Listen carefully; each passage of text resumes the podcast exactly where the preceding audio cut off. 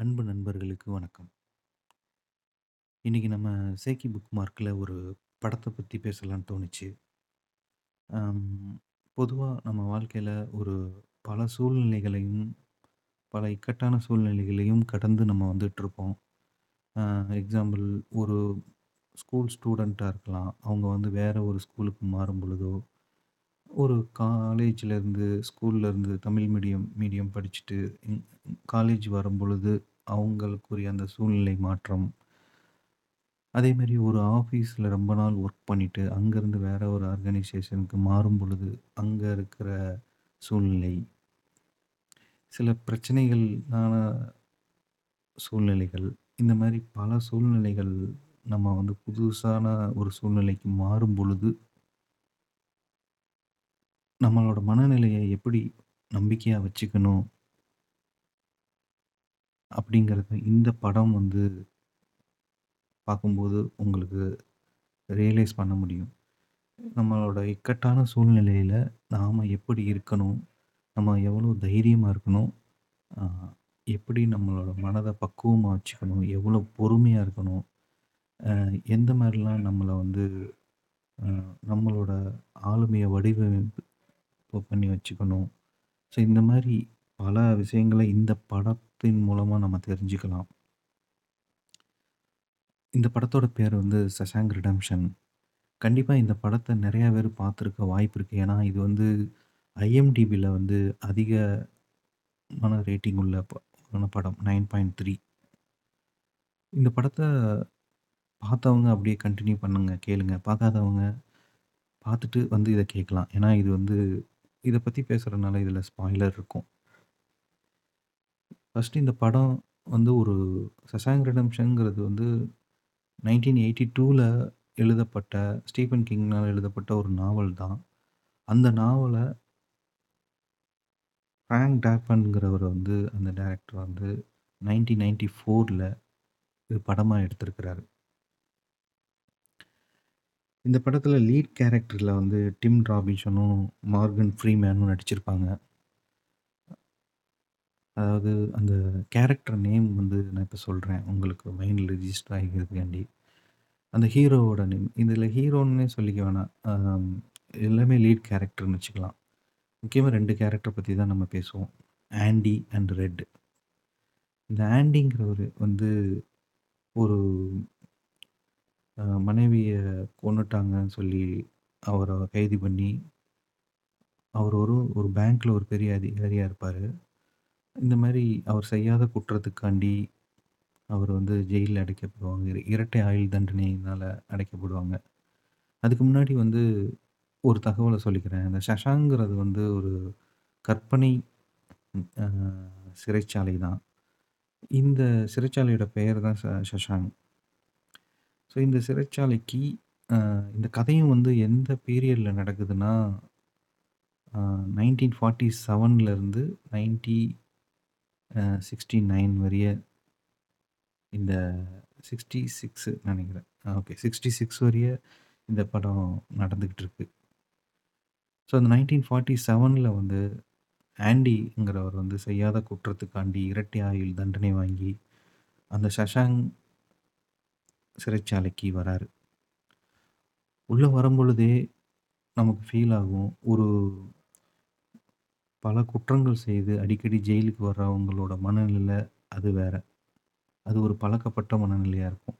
ஆனால் ஒரு சூழ்நிலையினால் கைது செய்யப்பட்டு, சாதாரணமான வாழ்க்கை வாழ்ந்துக்கிட்டு இருக்கிற ஒரு மனிதன் வந்து, இந்த மாதிரி சடனாக வந்து ஒரு ஜெயிலுக்கு வரும்பொழுது, அவனோட மனநிலை எப்படி இருக்கும்? அப்படிங்கிறத அந்த சீனில் நல்லாவே காமிச்சிருப்பாங்க. ஸோ உள்ள வரும்பொழுதே, அங்கே இருக்கிற கைதிகளில் ஒரு டீமாக இருக்கிறவங்க தான் இந்த ரெட்டுங்கிறவர் அவங்க, அவங்க ஃப்ரெண்ட்ஸ் எல்லாம் வந்து பெட் கட்டுவாங்க. இன்னைக்கு நைட்டு யார் அழுக போகிறா இன்னைக்கு புதுசாக வந்த கைதிகள்லன்னு சொல்லி பெட் கட்டுவாங்க. அப்போ வந்து ஒவ்வொருத்தவங்க ஒரு ஒரு ஆள் மேலே வீக்காக இருப்பாங்க பார்க்கும்பொழுதே. கண்டிப்பாக இவன் இன்னைக்கு அழுவான் அப்படிங்கிற மாதிரி சொல்லி பெட் கட்டுவாங்க. ஆனால் ரெட்டு வந்து ஆண்டி மேலே கட்டுவார் பா அவர் பார்க்க வீக்காக தான் இருப்பாப்படி ஆண்டி. ஆனால் அன்னைக்கு வந்து அவர் அழுக மாட்டார் அவர் வந்து ஸ்ட்ராங்காக இருப்பார். ஸோ ரெட்டுங்கிறவர் வந்து இவரை நோட் பண்ணிகிட்டே வருவார் இவரோட கேரக்டர் அப்படி அப்படிங்கிறத நோட் பண்ணிட்டே வருவார். இப்போ வந்து பார்த்தீங்கன்னா, இந்த ஆண்டி வந்து உள்ளே வந்தோடனே அந்த சிறைச்சாலையில் ரவுடிகள்னால ரொம்ப பாதிக்கப்படுவார். அவங்கக்கிட்டேருந்து தப்பிச்சு, தப்பிச்சு அதன் மூலமாக நிறைய தண்டனைகளையும் அனுபவிச்சுட்டு வந்துக்கிட்டே இருப்பார். இப்படி ஒரு சுச்சுவேஷனில் இருக்கும் பொழுது தான், அவருக்கு வந்து அவரோட திறமையை அங்கே வெளிப்படுத்தக்கூடிய தருணம் வரும். என்னன்னா, அந்த ஜெயிலில் வந்து இது ஒர்க் பண்ணுற வார்டன் அண்டு அந்த கேப்டன், அந்த போலீஸ் அவங்க எல்லாத்துக்குமே வந்து இன்கம் டேக்ஸ் ரிட்டர்ன் வந்து ஃபைல் பண்ணுறதுக்கு இவர் ஹெல்ப் பண்ணுவார் இதனால அவங்க நிறைய பலன் அடைவாங்க. ஸோ, அதனால் ஆண்டியை வந்து கொஞ்சம் நல்லாவே கவனிச்சுப்பாங்க. கவனிச்சுப்பாங்கன்னா, எந்த டிஸ்டர்பன்ஸும் பண்ண மாட்டாங்க. இவரும் ரொம்ப தேவையில்லாத எக்ஸ்பெக்டேஷன்ஸ் வச்சுக்க மாட்டார் ஸோ, ஒரு ஸ்டேஜில் இவர் வந்து லாண்ட்ரியில் ஒர்க் பண்ணிட்டு இருந்தவர, அ இந்த மாரி ஹெல்ப் பண்றாங்கன்னு சொல்லிட்டு, ஆ ஒரு லைப்ரரிக்கு சிறைச்சாலையில இருக்கிற லைப்ரரிக்கு மூவ் பண்ணி விடுவாங்க. அந்த லைப்ரரியில ஆல்ரெடி ப்ரூக்ஸ்ன்னு சொல்லி ஒரு தாத்தா இருப்பாரு. அவர் கிட்டத்தட்ட ஒரு 50 வருஷமா இங்கேயே ஜெயில்ல இருக்கிறவரு. ஸோ, அவர் வந்து அந்த லைப்ரரிய பராமரிச்சுட்டு இருக்கிறாரு. இப்ப ஆண்டி வந்து அவரோட ஜாயின் பண்றாரு. இப்படி தான் இந்த கதை போயிட்டுருக்கும். இதில் இந்த ரெட்டு வந்து வெளியே இருக்கிற பொருட்கள்லாம் வாங்கிட்டு வந்து, இங்கே சிறைச்சாலையில் இருக்கிறவங்களுக்கு கேட்குறத வெளியிருந்து ரெடி பண்ணி கொடுக்குறது தான் அவரோட வேலையாக இருக்கும். இதில் வந்து சில முக்கியமான டயலாக்ஸ்லாம் இருக்கும். அதுதான் ரொம்ப ஹைலைட்டான விஷயம். எப்படின்னா, ரெட் வந்து சொல்லுவார் நோட் பண்ணும்போது, ஃபஸ்ட்டு வந்தவங்கள ஜெயிலுக்குள்ளே வந்தவங்ககிட்ட சொல்லுவார் இந்த சிறைச்சாலை வந்து முதல் ரெண்டு வருடம் ரொம்ப கடுமையாக இருக்கும். பின்னாடி அதுவே பழகிடும். அதற்கப்புறம் சிறையை விட சிறந்த இடம் எதுவுமே இல்லைங்கிற மாதிரி ஒரு மனநிலைக்கு அங்கே இருக்கிற கைதிகள் வந்துடுவாங்கங்கிறத சொல்லுவார் ஸோ, இந்த இதை உண்மையாகவே ஒரு இடத்துக்கு போகும்பொழுது இன்ஷியலாக டஃப்பாக இருக்கும். ஒரு ஸ்டேஜில் அதுவே பழகிருச்சுன்னா, அங்கே நம்ம எல்லாமே அடாப்ட் ஆகிடுவோம் கிட்டத்தட்ட ரெட் அதை தான் சொல்லுவார். இந்த ஜெயிலை பற்றி சொல்லிகிட்ருப்பார் இந்த ஆண்டி டேக்ஸுக்கு ஹெல்ப் பண்ணுறனால அவருக்கு அந்த லைப்ரரிக்கு மாற்றி விட்டனால, அந்த லைப்ரரி இன்னும் நிறையா இம்ப்ரூவ் பண்ணணும்னு சொல்லி, அவர் நிறைய லெட்டர்லாம் எழுதி போட்டு, புக்ஸ் எல்லாம் வாங்கி இது பண்ணுவார். அது மட்டும் இல்லாமல் அவர் மட்டும் பெனிஃபிட் எடு எடுக்காமல் அவங்க நண்பர்களையும் வந்து அங்கே இன்கம் டேக்ஸுக்கு ஹெல்ப் பண்ணுற மாதிரி ஆஃபீஸர் மாதிரி அள அளவுக்கு அவங்கள தயார் பண்ணியிருப்பார் நண்பர்களுக்கு ஹெல்ப் பண்ணுவார். நிறைய விதத்தை படிக்க வைப்பார். இந்த மாதிரி நிறைய நல்ல காரியமும் இந்த ஆண்டி பண்ணிகிட்ருப்பார் ஒரு நாள் புரூக்ஸை வந்து அந்த தாத்தாவை வந்து ரிலீஸ் பண்ணிவிடுவாங்க அப்போ வந்து அவருக்கு அங்கேருந்து போகவே மனசு வராது. ரொம்ப கஷ்டப்படுவார். அப்புறம் வந்து ரெட் வந்து சொல்லுவார். "வாழ்க்கைய திருத்திக்க உள்ள வந்தார். ஆனா இப்ப வாழ்க்கைய தொலைச்சிட்டு நிக்கிறாருங்கிற" மாரி ஒரு டயலாக் சொல்லுவாரு. இங்க இருக்கிறவங்க எல்லாருமே பார்த்தீங்கன்னா, இந்த இதில வந்து ஒரு 40, 50 வ வயது வரவங்களா தான் இருப்பாங்க. மினிமம் எல்லாரும் ஒரு 30 அந்த வயதில வந்து தவறுகள் செய்து உள்ள வரவங்க, குற்றம் செய்து உள்ள வரவங்க. 20, 30, 40, 50 வருடங்கள் வந்து சிறைச்சாலையில இருப்பாங்க. ஸோ, அதனால் அவங்களோட வயது எல்லாமே வந்து பார்த்திங்கன்னா நாற்பது ஐம்பது அறுபது எழுபது இப்படி தான் இருக்கும். அதுக்கு ஒரு சீனை பார்த்தாலே நீங்கள் தெரியும். அந்த லைப்ரரியில் உட்காந்து எல்லாருமே உட்காந்து படிச்சுட்ருப்பாங்க. படிக்கும்போது பார்த்திங்கன்னா அந்த புக்கை கொஞ்சம் டிஸ்டன்ஸாக வச்சு எல்லாருமே படிப்பாங்க. அதை கொஞ்சம் நீங்கள் மைன்யூட்டாக பார்த்தீங்கன்னா, அந்த சீனிலே தெரியும். எல்லாருமே ஒரு மிட் லைஃப் கிரைசிஸ் அந்த ஸ்டேஜில் இருப்பாங்க. ஆனால் அந்த புரூக்ஸுக்கு வந்து அவருக்கு வெளியே போகிறதுக்கு மனசே இருக்காது. ஆனால் வேறு வழி இல்லை அவருக்கு தண்டனை காலம் முடிஞ்சனால அவர் வெளியே அனுப்பப்படுவார். அவர் வந்து வெளியே போயிட்டு ஒரு கடையில் வேலை பார்த்துட்டே இருந்தாலும், அவர்னால் அவர் தொலைச்ச வாழ்க்கையை அவரால் தேட முடியல. பயத்தோடு என்னால் வாழ முடியலன்னு சொல்லி புலம்பிட்டு, அவர் வந்து ஒரு நாள் அந்த கடை ஓனரையே கொண்டுட்டு பேசாமல் திரும்ப ஜெயிலுக்கே போயிடலாங்க ஸ்டேஜில் அவர் மனநிலை இருக்கும். அவரு அவர்னால அந்த தனிமையை வந்து தாங்கிக்க முடியாது. அது அவர துரத்திக்கிட்டே இருக்கும். இந்த படத்துல நல்லா நீங்க உணர்ந்து பார்த்தீங்கன்னா, ஒரு வயதுக்கு மேல தனிமைங்கிறது வந்து பெரிய பாரமா இருக்குங்கிறது மட்டும் புரியுது. வாழத் தெரியாததுனால இந்த உலகத்தில் எப்படி வாழ முடியுங்கிற மாரி ரொம்ப புலம்பி ஒரு ஸ்டேஜில் அவர் வந்து சூசைட் பண்ணிப்பாரு அந்த ரூம்லயே. வெளிய ரிலீஸ் ஆன வெளிய வந்து ஒர்க் பண்ண அந்த ரூம்லயே வந்து சூசைட் பண்ணிப்பாரு. இந்த பக்கம் பார்த்தீங்கன்னா, ஆண்டி வந்து இன்னும் 6, 7 வருடம் ஆயிடும். அவர் உள்ள வந்து அந்த 6 வருட முயற்சிக்கு அப்புறம் அவர் வந்து அந்த லைப்ரரிக்கு புக்ஸு கேட்டு, ஃபண்ட் கேட்டு கவர்மெண்ட்டுக்கு லெட்டர் போட்டுட்டே இருப்பாரு. ஒரு நாள் அந்த ஃபண்ட் ரிலீஸ் ஆகி ஏகப்பட்ட புக்கு, யூஸ்டு புக்ஸ் வந்து வந்து கொட்டி கிடக்கும். அது ஒரு பெரிய லைப்ரரியா மாத்திருவாரு. அப்படி வர புக்ஸில ஒரு நாள் வந்து ஒரு ஒரு சீன் இருக்கும். அது அருமையான சீன். ஒரு வினைல் ரெக்கார்டிங் அந்த இது கிடைக்கும். அந்த பிளேட் கிடைக்கும். அதை வந்து அவரை யாரும் இல்லாத டைம் வந்து ப்ளே பண்ணி, ஒரு ஓப்ரா இசை கிடை அதில் பாடும் பாடுற ஒரு ஒரு பெண் பாடுற சத்தம் கேட்கும். அதை வந்து ஓவரால் ஜெயில் லவுட் ஸ்பீக்கரில் வந்து போட்டுருவார் ஸோ ஜெயிலே ஒரு நிமிஷம் அந்த இசையில் இருக்கிற எல்லா கைதிகளுமே வந்து அப்படியே ஸ்டன்னாகி அதை கேட்டு அப்படியே நிற்பாங்க அதுக்கப்புறம் இவர் இப்படி ப்ளே பண்ணிட்டாருன்னு சொல்லி ஒரு ஒரு வாரம் அவருக்கு வந்து இருட்டறை இருட்டில் அறையில் போட்டு மூடி வச்சுருவாங்க தண்டனையாக ஆனால் அந்த பாடல் ரொம்ப அருமையாக இருந்ததுன்னு சொல்லி ரெட்டு அவங்களாம் சொல்லுவாங்க. ஒரு வாரம் அந்த சிறையில் இருந்துட்டு வெளியே வரும்பொழுது, "ஏன் இப்படி பண்ண?" அப்படின்னு சொல்லி ரெட்டு அவங்க ஃப்ரெண்ட்ஸ்லாம் கேட்பாங்க. "நான் எங்கே தண்டனை அனுப்பிச்சேன் எனக்கு அந்த ஒரு வாரம் ஃபுல்லாக என் அந்த பாட்டு என் மைண்டில் ஓடிட்டே இருந்ததுன்னு" சொல்ல சொல்லுவார் அதுக்கு வந்து ஆண்டி வந்து திரும்பவும் ஒரு அதில் ஒரு டயலாக் வரும். அருமையான டைலாக்கு "சில விஷயங்கள் நமக்கு மட்டுமே சொந்தம். அதை யாராலும் பிரிக்க முடியாது. நம்ம வாழ்கிறதுக்கு காரணமே அதுதான். அதுதான் நம்பிக்கை" அப்படின்னு சொல்லுவார் இந்த இடத்துல வந்து விக்டர் ஃப்ராங்கில் எழுதின "த மேன் சர்ச் ஃபார் மீனிங்கிற ஒரு படத்து ஒரு புக்கில் வந்து பார்த்திங்கன்னா அவரும் ஒரு கைதியாக இருக்கும் இருக்கும்பொழுது, செகண்ட் வேர்ல்டு வாரில் ஜெர்மனியில் அந்த கைதியா இருக்கும்பொழுது, அவருக்குள்ள ஒரு ஒரு நம்பிக்கை மட்டும்தான் வச்சுருப்பார் அவர் ஒரு புக்க ரிலீஸ் பண்ணணுங்கிற ஒரு சின்ன ஒரு நம்பிக்கையை மட்டும் வச்சுக்கிட்டு இருக்கிறனால தான், அவர் சர்வை பண்ணி வெளிய வருவாரு. அதே மாரி இந்த படத்துல ஆண்டி அங்கங்க வந்து அந்த நம்பிக்கைய பத்தி பேசிட்டே இருப்பாரு. ஒரு மனிதன்ட்ட வந்து எந்த உரிமையும், எதை எந்த பொருளையும் வேணா பறிக்கலாம்.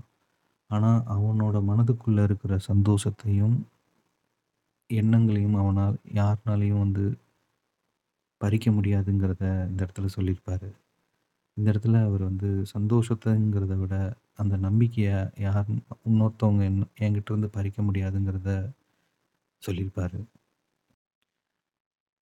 ஆனால் ரெண்டு வந்து என்னென்னா அவருக்கு வந்து இதுலலாம் நம்பிக்கை இல்லை நம்பிக்கை மேலே அவர் நம்பிக்கை இல்லை "நீ நம்பிக்கை மேலே அதிகமாக ஆசை வைக்காத. அது ஒன்று அழிச்சிடும். அதனால நீ ஏமாற்றப்பட பற்றுவா அப்படின்னு சொல்லி ரெட்டு சொல்லுவார் அதுக்கு ஆன்டி அழகாக ஒரு ரிப்ளை கொடுப்பாரு "அழகும் ஆபத்து தான். ஆனால் அதை ரசிக்கிறது இல்லையா? நம்பிக்கை இல்லைன்னா நாமளும் இல்லாமல் போயிடுவோம்னு சொல்லி ரிப்ளை கொடுப்பாரு அருமையான டயலாக்கு. ஸோ, இந்த வார்டன், கேப்டன் மற்ற போலீஸ்க்குலாம் இவர் இன்கம் டேக்ஸ் மூலமாக நிறையா பெனிஃபிட்ஸ் கூட வாங்கி கொடுக்குறனால இவர் வந்து ரேண்டில் ஸ்டீவன்ஸ் சொல்லி ஒரு கதாபாத்திரத்தை இவரே க்ரியேட் பண்ணுவார் ஆண்டி. இவர் ரொம்ப திறமையான ஆள்னால, ஒரு கற்பனை கதாபாத்திரத்துக்கு ஒரு பர்த் சர்டிஃபிகேட்டு, பேங்க் அக்கவுண்ட்டு மற்ற எல்லா டாக்குமெண்ட்ஸும் க்ரியேட் பண்ணிடுவார் இதனால் ஏதாவது பிரச்சனை வந்துச்சுன்னா, அந்த ரேண்டில் ஸ்டீவன்ஸுங்கிற கற்பனை கதாபாத்திரத்தில் தான் அந்த அக்கௌண்ட்டில் அந்த வார்டனோட அமௌண்ட் எல்லாமே இருக்கும். அது யாருன்னே தெரியாது. தேடி பார்த்தா யாருன்னே தெரியாதுன்னு சொல்லிடலாங்கிறதுக்காண்டி ஒரு சேஃபர் ஜோனில் இவர் இந்த மாதிரி ஒரு பிளான் பண்ணி, ரெடி பண்ணி வச்சிருப்பாரு. வார்டனோட பர்மிஷனோட இதெல்லாம் வந்து ரெட்டுக்கிட்ட ஆண்டி சொல்லும்போது, ரெட்டு வந்து ரொம்ப புகழுவார் "நீ ரொம்ப திறமையான ஆள் தான் அப்படின்ட்டு. ஆனால் வந்து ஆண்டி அதுக்கு ஒரு ரிப்ளை பண்ணுவார் ஜெயிலில் வர்றதுக்கு முன்னாடி நான் நேர்மையாக இருந்தேன். ஜெயில் என்னைய குற்றவாளியாக மாற்றிக்கிட்டு இருக்கு" அப்படின்ட்டு. சூழ்நிலை எங்கேனாலும் மாறும் இல்லையா? இந்த இடத்துல வந்து ம் ஆண்டியோட ஹேபிட்ஸ்லாம் பார்த்தீங்கன்னா, அவருக்குன்னு ஒரு ஹாபி வச்சிருப்பாரு. அத வந்து ரெண்டு அத சொல்லுவாரு. சிறைச்சாலையில வந்து எல்லாத்துக்கும் நேரம் நெறையா இருக்கும். என்ன செஞ்சாலும் நேரம் மிச்சம் இருக்கும்பாரு. ஆனா, அத ஆண்டி வந்து லைப்ரரிக்கு புக்கு ப்ரிப்பேர் பண்ணுறதும் அதுக்கு லெட்டர் எழுதி போட்டு அந்த லைப்ரரியை பெருசாக்குறதும் அதுக்கப்புறம் இந்த பளிங்கு கல்லை வந்து அப்படியே செதுக்கி அந்த செஸ் காயின்ஸாக மாற்றுறதும் அது இல்லாமல் சிலர் வந்து ஸ்டாம்ப் பேப்பர் கலெக்ஷன் பண்ணுவாங்க. சிலர் வந்து தீக்குச்சியிலேயே பொம்மை வீடு கட்டுவாங்க. இந்த மாதிரி நிறைய வேலைகள் வந்து ஹாபீஸாக இந்த சிறைச்சாலைக்குள்ளே பண்ணிக்கிட்டே இருப்பாங்க. அதில் ஆண்டி வந்து முக்கியமாக மற்றவங்களுக்கு உபயோகப்படுற மாதிரி வேலைகள் நிறையா பண்ணுவார். லைப்ரரி நிறையா படிக்க வைக்கிறது இந்த மாதிரி வேலைகள்லாம் பண்ணிகிட்டு இருப்பார். இந்த படத்தில் வந்து ஆண்டி இந்த ஜெயிலேருந்து தப்பிக்கிறதுக்கு ஒரு ஸ்டேஜுக்கு முன்னாடி ஒரு சில டயலாக்ஸ் ஒரு கான்வர்சேஷன் போகும். ஆண்டிக்கும் ரெட்டுக்கும். ஆண்டி நேம் நம்பிக்கையோடு நிறையா சொல்லுவார். அவர் மனசில் ஒரு ஆசை இருக்கும். இந்த பசிபிக் ஓஷன் பக்கத்தில் ஒரு பழைய போட்டுகள்லாம் வாங்கி அங்கே ஹோட்டல்லாம் வச்சு அங்கே வந்து டெய்லியும் போட்டில் இந்த கடலை ரவுண்ட் அடிக்கணும் அப்படிங்கிறது அவர் சின்ன வயசுலேருந்தே ஒரு ஆசையாக வச்சுருப்பார். ஆனால் ரெட்டுக்கு வந்து இது ஏன் இந்த தேவையில்லாத ஆசை வைக்கிற? நீ இங்கே ஜெயிலில் இருக்கிற ஆனால் உன்னால் அது பண்ண முடியுமா?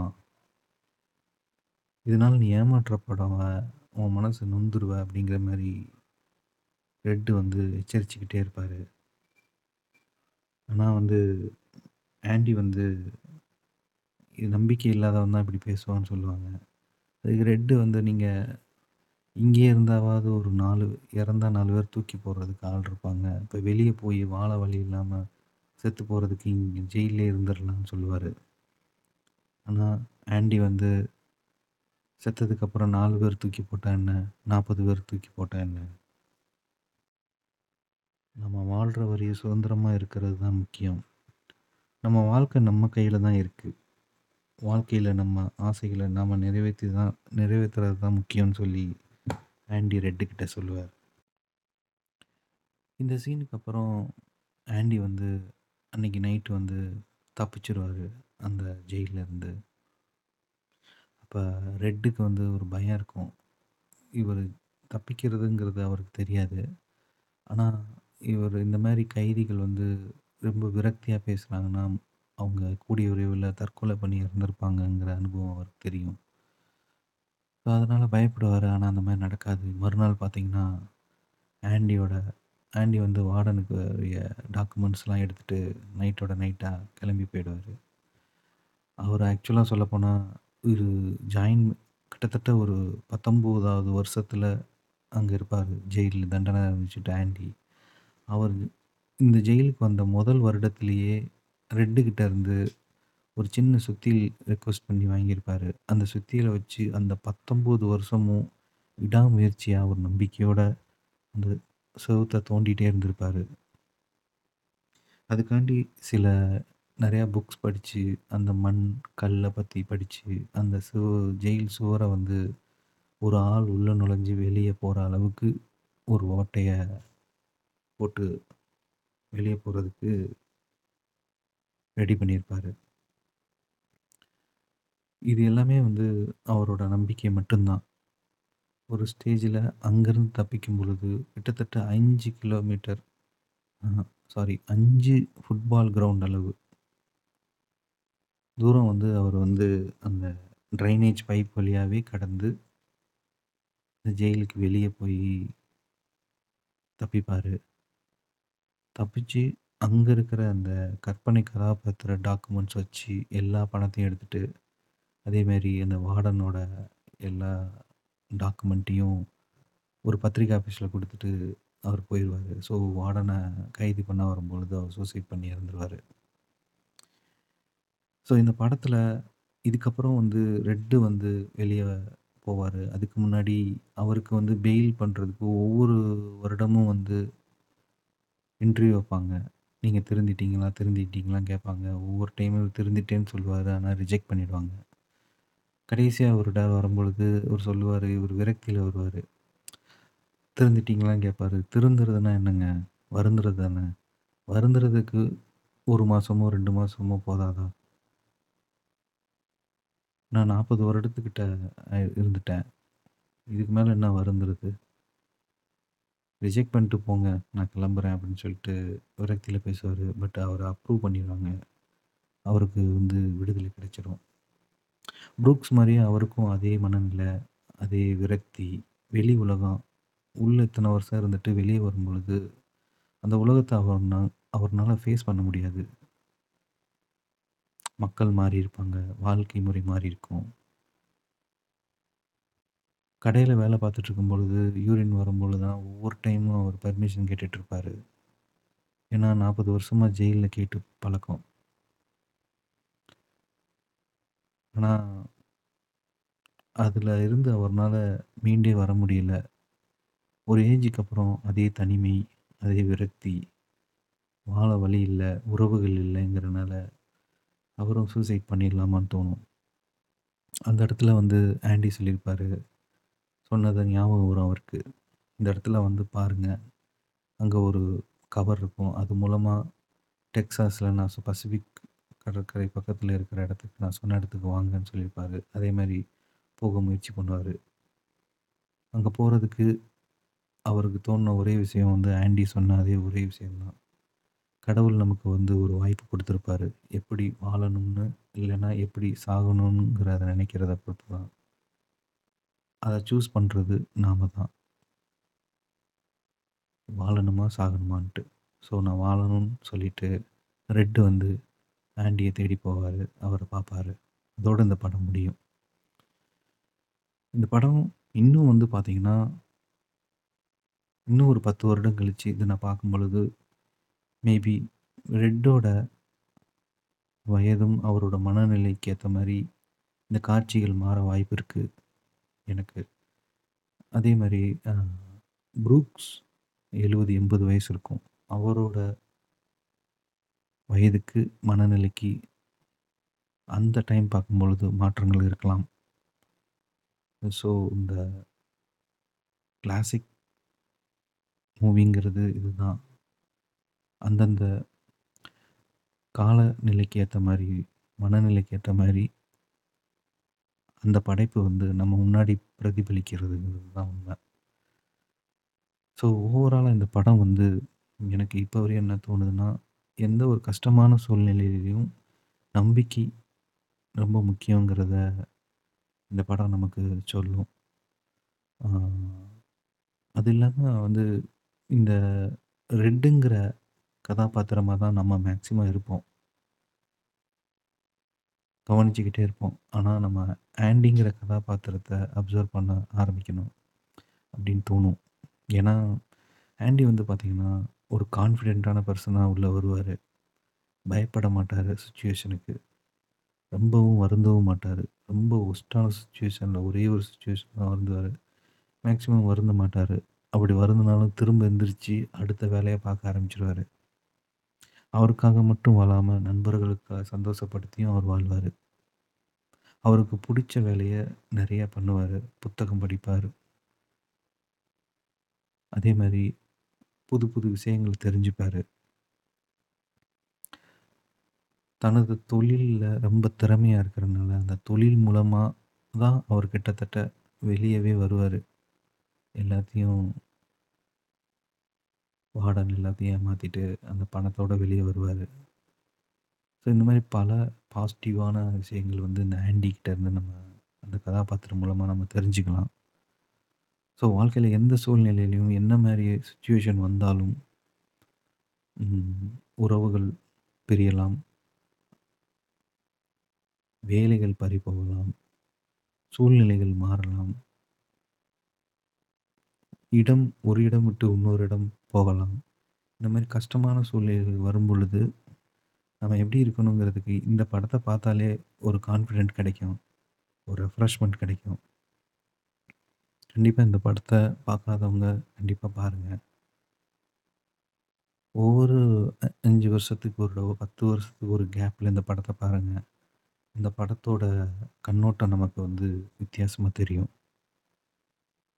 கண்டிப்பா இந்த பாட்காஸ்ட்ட வந்து அ ரொம்ப லேட் நைட்ல பேசுறனால ஒரு ஹஸ்கி வாய்ஸ்ல பேசுற மாரி இருக்கு. அ அட்ஜஸ்ட் பண்ணிக்கங்க. நம்ம இதுக்கப்புறம் ஒரு நல்ல ஒரு புத்தகத்தில் சந்திப்போம். ஒரு கிரீக் ரைட்டர் எழுதின ஒரு அருமையான புத்தகம் ஒன்று ரீடிங் போயிட்டுருக்கு. அது முடிஞ்ச பண்ண அதோட பிலோசாஃபி என்னங்கிறத நம்ம வந்து பார்க்கலாம். மீண்டும் சந்திப்போம் நண்பர்களே! நன்றி, வணக்கம்.